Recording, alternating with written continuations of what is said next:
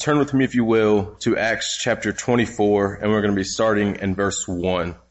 If you don't have a Bible, you just didn't happen to bring it with you, there's a white paperback, paperback version in front of you, and that's on page 544. Again, Acts chapter 24, starting in verse 1. The word of the Lord says, And after five days the high priest Ananias came down with some elders and a spokesman, one Tertullus. They laid before the governor their case against Paul, and when he had been summoned, Tertullus began to accuse him, saying, Since through you we enjoy much peace, and since by your foresight, most excellent Felix, reforms are being made for this nation, in every way and everywhere we accept this with all gratitude. But to detain you no further, I beg you in your kindness to hear us briefly, for we have found this man a plague, one who stirs up riots among all the Jews throughout the world, and is a ringleader of the sect of the Nazarenes. He even tried to profane the, tam- the temple, but we seized him. By examining him yourself, you will be able to find out from him about everything of which we accuse him. The Jews also joined in the charge, affirming all, affirming that all these things were so. And when the governor had nodded to him to speak, Paul replied, Knowing that for many years you have been a judge over this nation, I cheerfully make my defense. You can verify that it is not more than, it is not more than twelve days since I went up to worship in Jerusalem and they did not find me disputing with anyone or stirring up a crowd either in the temple or in the synagogues or in the city. Neither can they prove to you what they now bring up against me. But this I confess to you that according to the way which they call a sect, I worship the God of our fathers, believing everything laid down by the law and written in the prophets, having a hope in God which these men themselves accept, that there will be a resurrection of both the just and the unjust. So I will always take pains to have a clear conscience both toward God and man. Now after several years I came to bring alms to my nation and present offerings. While I was doing this, they found me purified in the temple without any crowd or tumult. But some Jews from Asia, they ought to be here before you and to make an accusation should they have anything against me. Or else let these men themselves say what wrongdoing they found when I stood before the council, other than this one thing that I cried out while standing among them. It is with respect to the resurrection of the dead that I am on trial before you this day. But Felix, having a rather accurate knowledge of the way, put them off, saying, When Lysias the tribune comes down, I will decide your case. Then he gave orders to the centurion that he should be kept in custody, but have some liberty, and that none of his friends should be prevented from attending to his needs. After some days, Felix came with his wife Drusilla, who was Jewish, and he sent for Paul and heard him speak about faith in Christ Jesus. And as he reasoned about righteousness and self-control and the coming judgment, Felix was alarmed and said, go away for the present. When I get an opportunity, I will summon you. At the same time, he hoped that money would be given him by Paul. So he sent for him often and conversed with him. When two years had elapsed, Felix was succeeded by Porcius Festus, and desiring to do the Jews a favor, Felix left Paul in prison. Has anybody ever heard the acronym FOMO. F-O-M-O. Has anybody ever heard that before? F-O-M-O. It stands for fear of mess, fear of missing out. It's, it's kind of, I guess it's a fairly new acronym, but it's an idea that's been around uh, forever. Uh, years ago when I was in sales training, they, they always told us, they said, you need to make sure that when you're trying to sell something, you need to understand people's psychology. The psychology is that um, the fear of loss is greater than the desire for gain. So if somebody thinks that something is scarce or somebody thinks that something's about to, you know, about to be gone, then they have a fear of missing out on that. The fear of missing out, it drives retail. Y- y'all are looking at me like, well, I don't really know what you're talking about. Well, okay, when was the last time that you went to the store and they said, oh, we've got plenty of this stuff, you just come on back whenever you want to? No, they say for a limited time only. Right? Buy one, get one free for a limited time only. Well, you didn't want one in the first place. Now you gotta want two. Right? I got caught up in that just this last week. Um, Miranda's kind of on to me about having too many books. And she's got this thing about whenever I get one, she says that I need to get rid of one. And, and I just, there's something wrong with that. But I got caught, you know, I've, I've been trying to be better about not buying as many books, but when Amazon told me they only had two copies of that book left, I had to get it. Right, honey? but there is that fear of missing out. There's that fear that you're going to lose out on something. You know, we, we, the, the TV shows, the newscasts, if you ever watch like any of the news channels, they'll, they'll always talk about some story that they're going to show three commercials from now, right? And, and you can't miss that story. Oh, we got breaking news that's coming up three commercials from now. So the next thing you know, you're just sitting there mindlessly slogging through these endless um, commercials of everything just so that you can get to a story that you didn't care about in the first place, just because they told you you can't miss out on that. Fear of missing out. It drives retail, it drives ratings, it drives almost everything except evangelism. When was the last time you actually feared missing out on an evangelistic opportunity? When was the last time you actually feared missing out on sharing the gospel with somebody? When was the last time you feared missing out on an opportunity to share your faith? When was the last time you were as eager to share your faith with somebody as you were eager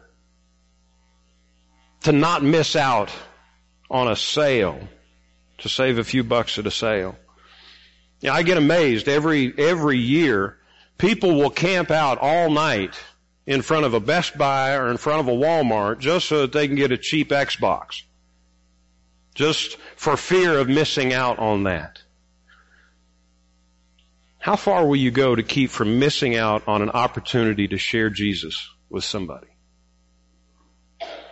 This morning, our study through the book of Acts, we've been continuing this study for a while, and, and this study finds, our, finds us in another one of Paul's trials there in Rome. He's now making his way from Jerusalem to his last stop there in Rome. And every step along the way, he experiences another trial, another trial before different government leaders. He's been transported from Jerusalem to Caesarea uh, as a stop along the way, and he's going to be tried by a man named Felix, by the governor, the procurator there in Caesarea. Each one of these trials along the way has been different, has been difficult. Each one has involved imprisonment. Each one's involved hardship. It's involved pain. But even though each one of those trials involved all of those difficult circumstances for Paul, every time he saw each one of those as a unique opportunity. How many times when we go through trials in life can we fail to see anything other than the trial? Paul saw these trials, all of these individual trials, not as just trials and difficult circumstances, but he saw them as opportunities. As opportunities to be the witness that God called him to be, as an opportunity to share Jesus with people. And at each one of those opportunities, he didn't just sit back and say, hmm, I wonder, I wonder maybe I want, no, each one he was eager to seize that opportunity that God gave him. Even with a ruthless, ruthless government official like Felix. Now, let me tell you a little bit about a little bit about Felix. It's not, you know, Felix sounds like a cat's name. And you can get this idea that he was some sort of a cuddly figure. No, Felix was, he was an absolutely ruthless individual. His full name was Marcus Antonius Felix. And he was, we, have looked at Claudius Lysias uh, all through all through this. He was uh, uh, Felix was Claudius Lysias's boss. He was based there in Caesarea. He was the Roman procurator of Judea, which was basically like their version of a governor. He was the one who, polit- for Rome, politically oversaw that whole area of Judea. But even though he had that kind of a high position, he wasn't born into royalty. No, Felix was actually born into slavery. You, have heard of Mark Antony and Cleopatra, right? Well, Mark Antony and Cleopatra had a daughter, and their daughter was Felix. Felix was born into slavery into Mark Antony's daughter's household. He was born a slave. But Mark Antony, for whatever reason, history doesn't really tell us, but for whatever reason, Mark Antony saw fit to give Felix his freedom. And as was the tradition, as was the custom, whoever gave a slave their freedom would give them their name. That's why he was called Marcus Antonius Felix. So Felix carried Mark Antony's name. So he had connections, and because of his connections and his competence and his cunning, he was brought into this position of power. He rose from slavery into this governor position. Make no mistake about it. In order to rise to that level, in the Roman government, you had to be ruthless. And Felix was a ruthless man. The, the Roman Emperor Claudius appointed him to handle Judea, which Judea was, it was known as a, as a hotbed of, of riots and turmoil. The Jews didn't like being ruled by the Romans, so they would always have these little insurrections and these little rebellions going on. So when Felix was placed in that position, he was placed in that position for one reason only. Because he was ruthless enough to squash any kind of rebellion or uprising that was happening in Judea. And he did it by some of the most cruel tactics possible. He was a peace at all cost kind of a guy. Here's how a first century historian named Tacitus described him. He said that Antonius Felix practiced every kind of cruelty and lust, wielding the power of a king with the instincts of a slave. He was a ruthless man. And this lady that he was married to, Drusilla, she wasn't exactly a kind person either.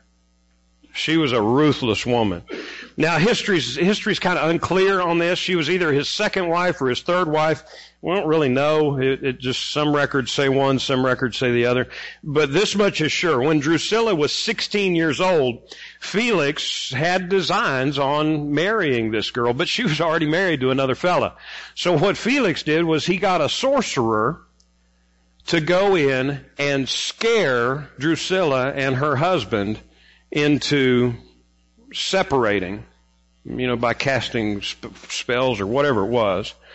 He convinced her to leave him and come with, and come and be Felix's wife. So the whole thing was built on intrigue and wickedness and all of that. Drusilla was one of three daughters of a fellow named Herod Agrippa First. Her sister Bernice, we'll get introduced to her a little bit later in our study through the book of Acts, but her sister Bernice was involved in an incestuous relationship with their brother. King Agrippa II. Their father, their father, we've read about their father as we've gone through the book of Acts. Their father murdered James, the brother of John. He also tried to kill Peter. Her great uncle, Herod Antipas, he was the one that beheaded John the Baptist. And her great grandfather, Herod the Great, you remember him from the Christmas story. He was the one who commanded all the baby boys under the age of three to be killed in Bethlehem. Oh, what a great family line that was, huh? Can you imagine? And here's Paul. He knows all this history and he's standing there before these two. But instead of seeing that as an opportunity for fear or as an opportunity to shy away, knowing that if he said anything, he ran the risk of ending up like John the Baptist. No, Paul saw it not as something to be afraid of. He saw it as an opportunity. Saw it as a great opportunity. Yeah, he had this trial to deal with. But in this trial, Paul's objective, I don't know, I, I haven't, not that I haven't ever been to court, but when, if any of us was to go to court, I'm sure that our main objective would be to get the charges dropped or to get justice served. That wasn't Paul's main objective.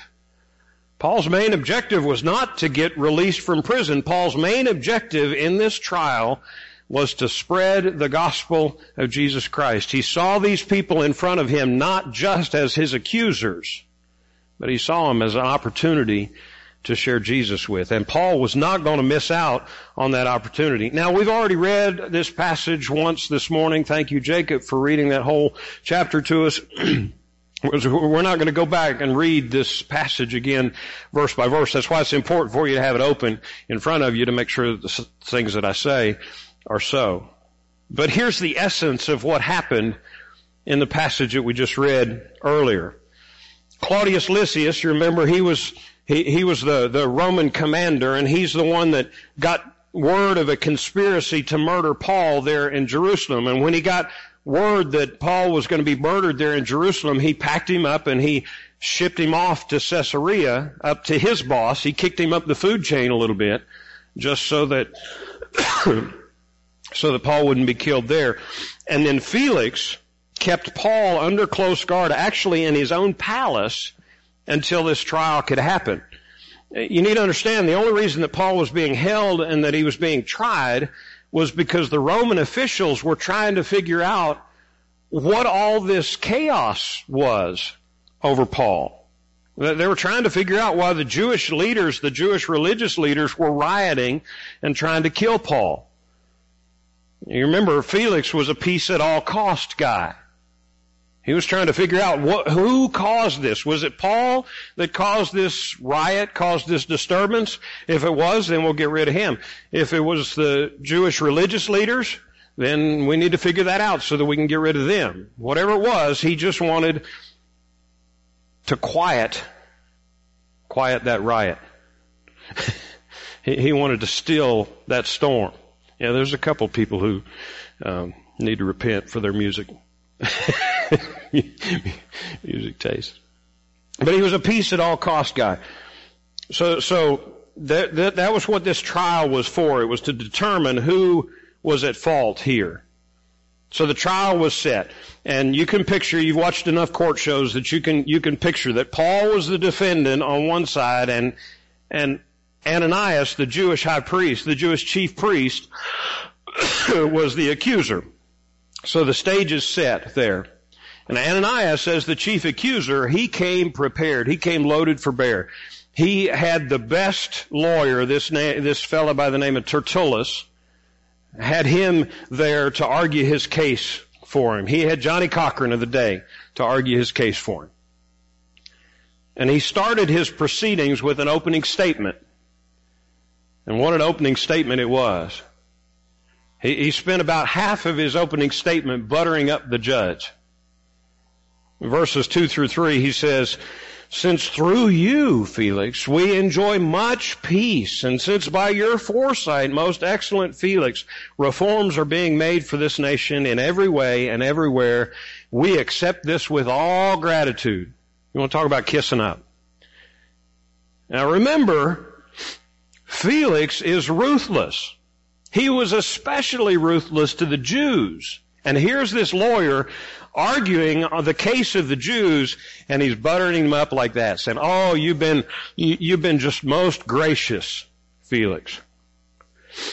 Whoever said that politics makes strange bedfellows, they were absolutely right.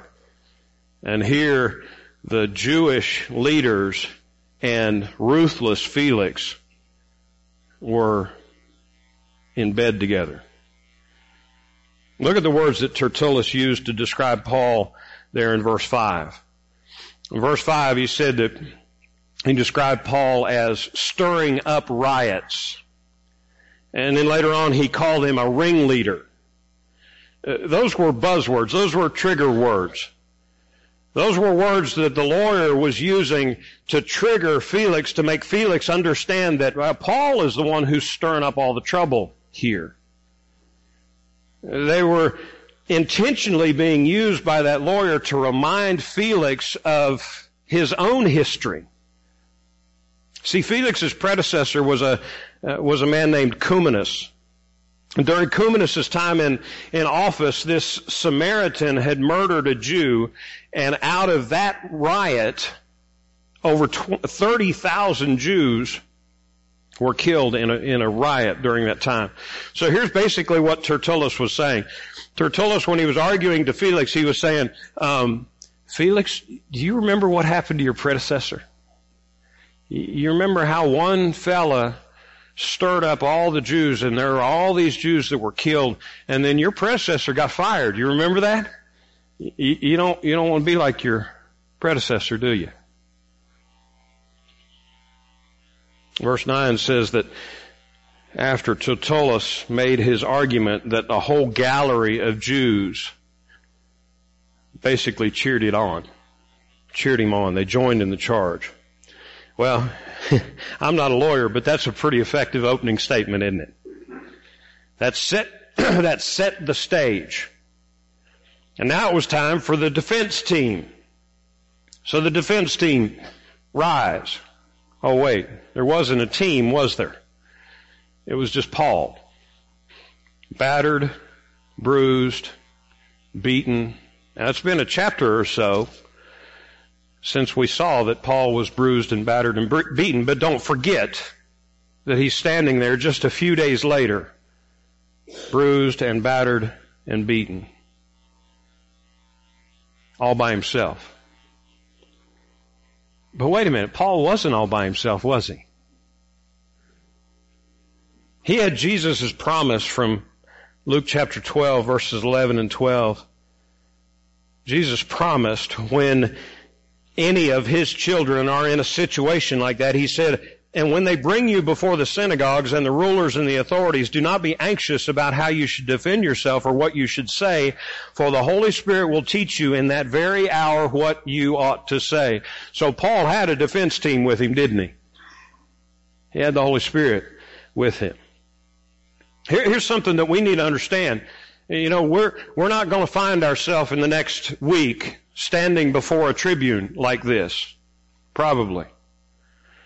But we will find ourselves with an opportunity to share the gospel and thinking that we don't have, that we don't have the words to say.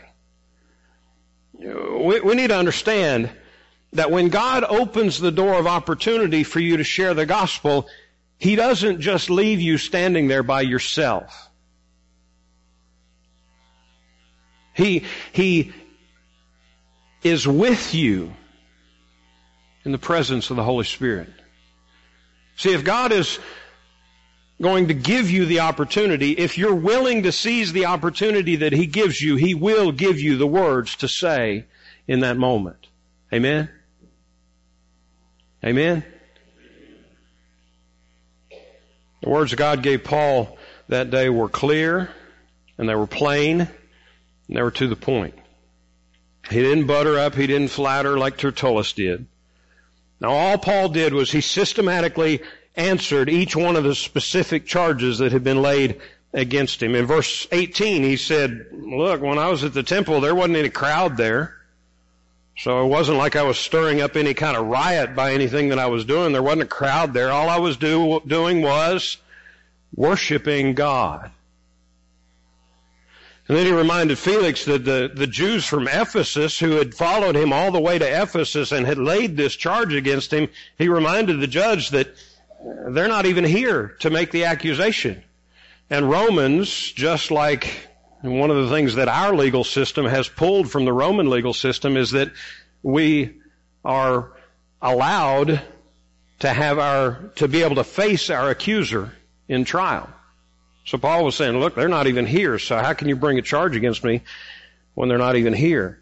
And then in verse 21, Paul told Judge Felix that the only reason that he was on, on trial was because of a religious doctrinal dispute. But he didn't use those words, did he? What he said there in verse 21, he said it in a gospel way. He said, look, the only reason that I'm being charged here is with respect to the resurrection of the dead and I'm on trial here before you this day. See, this was a public trial. This wasn't an opportunity for Paul to stand up on a platform and present a full, or, full orbed gospel presentation. But he did have the opportunity to speak gospel truth, didn't he? See, not every time that we get to stand up or get to address somebody, not every time are we going to be able to give a full orbed gospel presentation, but there is always room for gospel truth. We just have to take advantage of it. We just have to seize that opportunity. Paul was able to proclaim first that he worshiped the God of the Bible. He was able to proclaim that his hope was in the God of the Bible.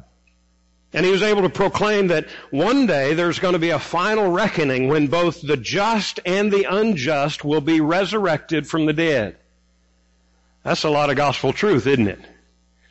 and he was able to present that as he was presenting his own defense. Like I said, it wasn't a complete gospel presentation. He didn't just, you know, preach, uh, you know, preach the full Romans road and then follow it with 14 vo- verses of just as I am. No, he just was able to put gospel truth, able to season his defense with gospel truth. His opportunity was limited, but he took full advantage of the limited opportunity that he had. Listen to me. God gives each of us opportunities to witness, to be a witness for Him every day of our lives. Some of those are opportunities to fully share the complete good news of Jesus Christ. I wish that those opportunities were more frequent than they are.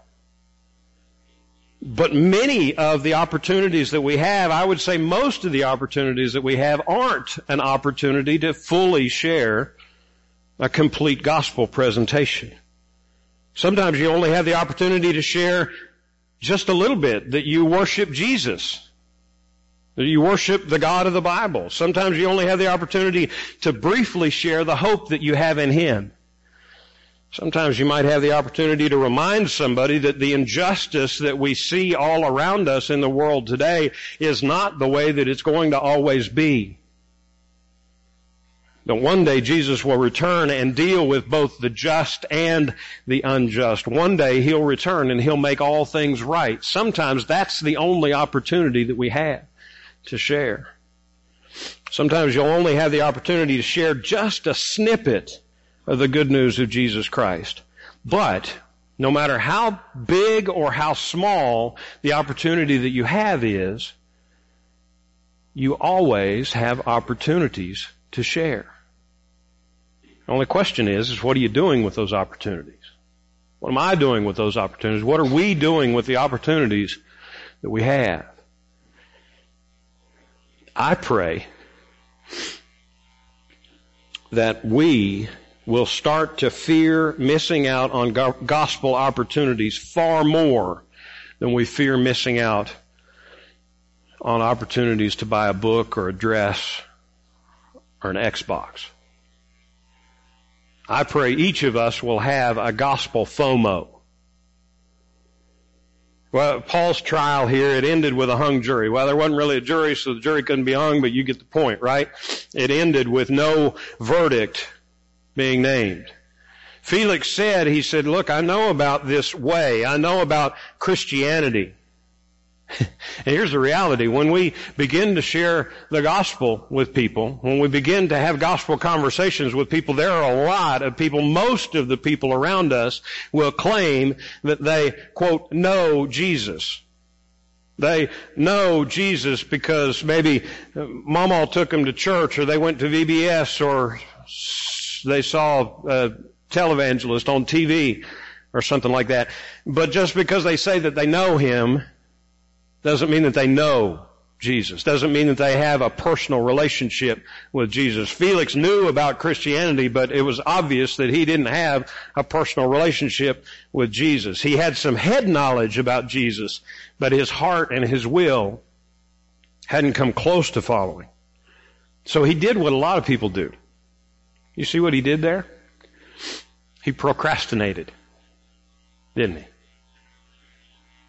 First, he procrastinated judgment in the legal case because he knew it was a legal hot potato, so he just said, well, you know, we'll decide this later. Instead of issuing a ruling, he put Paul under house arrest and he just kept him there to rot for over two years. But you remember those tiny little gospel seeds that Paul planted in his defense during that case? Because Paul seized the little bit of opportunity that he had, it sparked some gospel interest in Felix.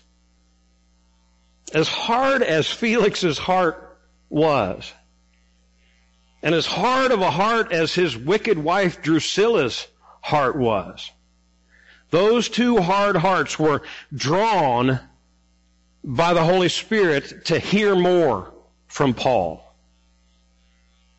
Well, you can call it curiosity or you can call it whatever you want to, but the fact is that those little gospel seeds were used by the Spirit of God to draw them to want to hear more. Verse 24 says they sent for Paul and heard him speak about faith in Jesus Christ.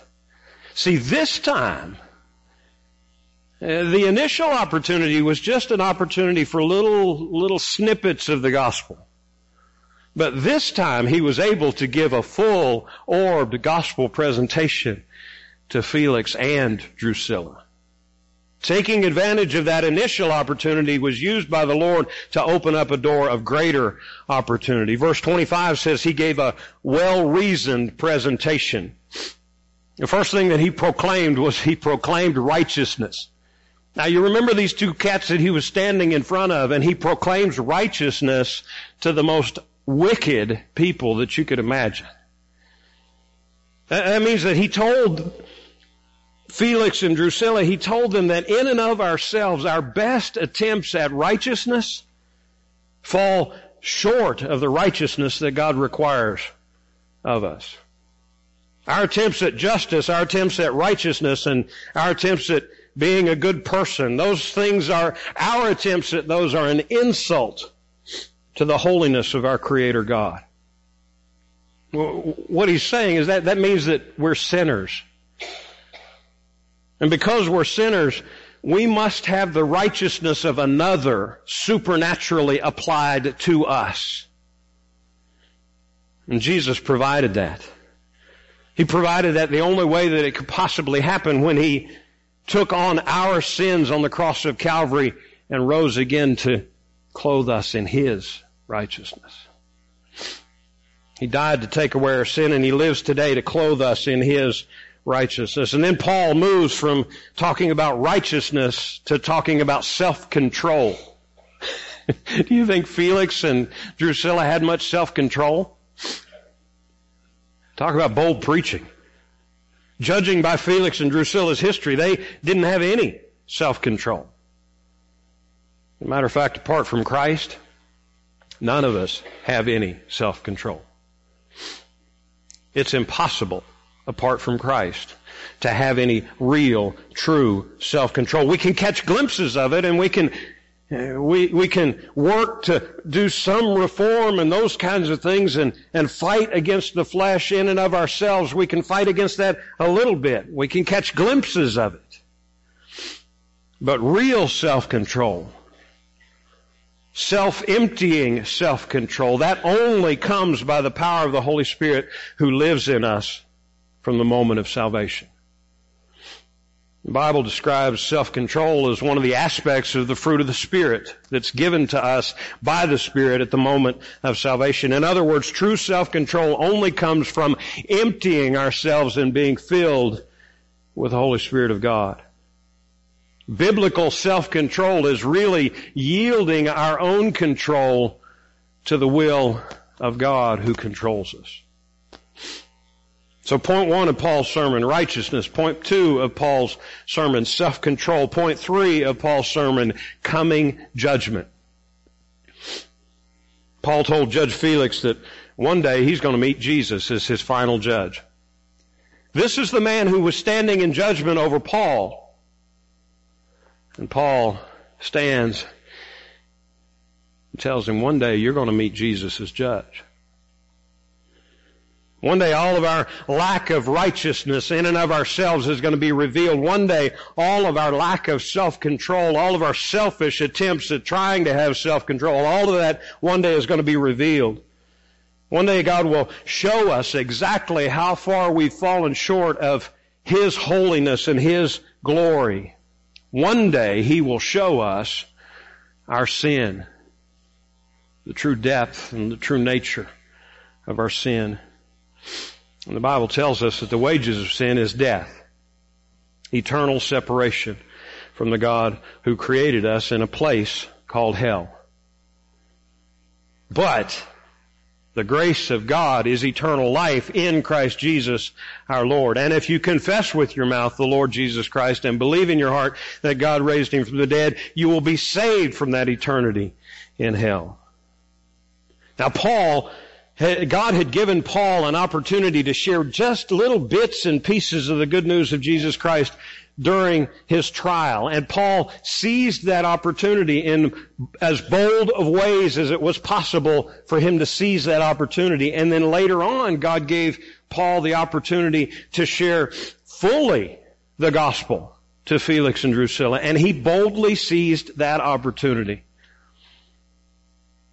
Are you seizing every opportunity that the Lord gives you to share the gospel?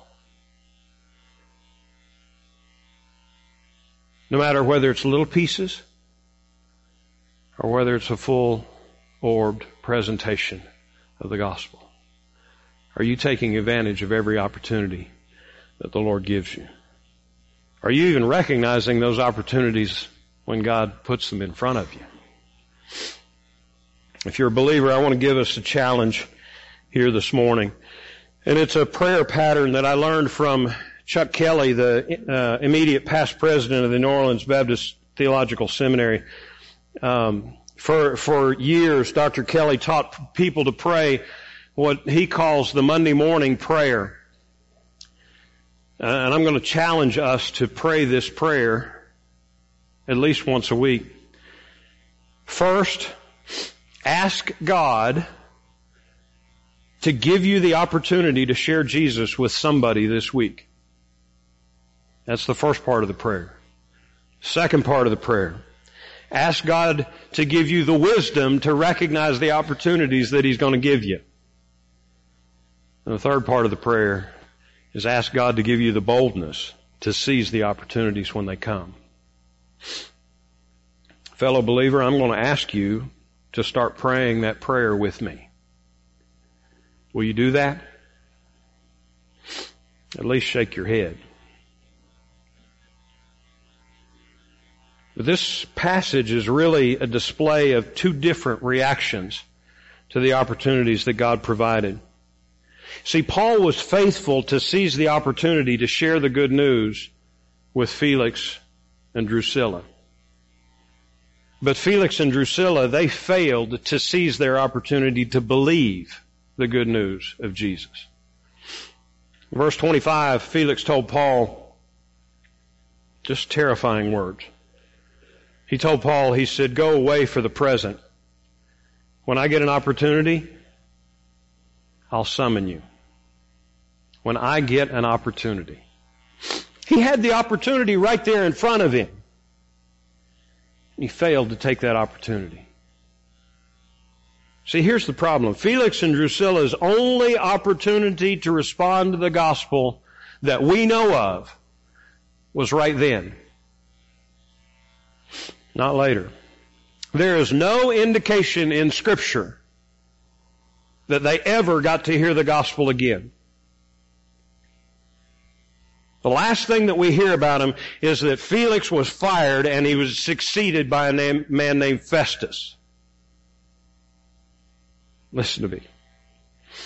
If you have never trusted Jesus as your Lord and Master and Savior, the time for you to do it is now.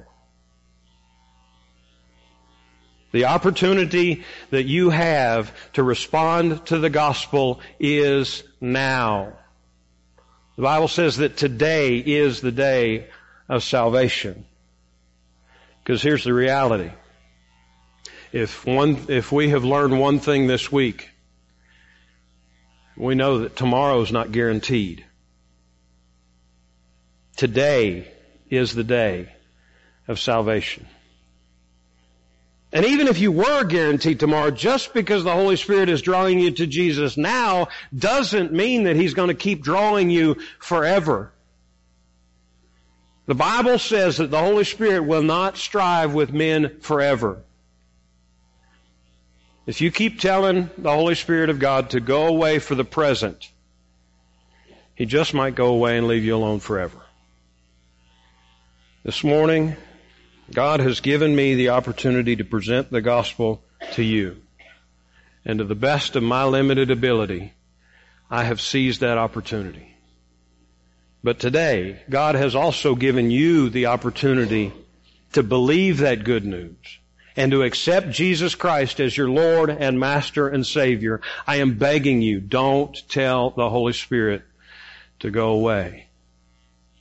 Today is your opportunity.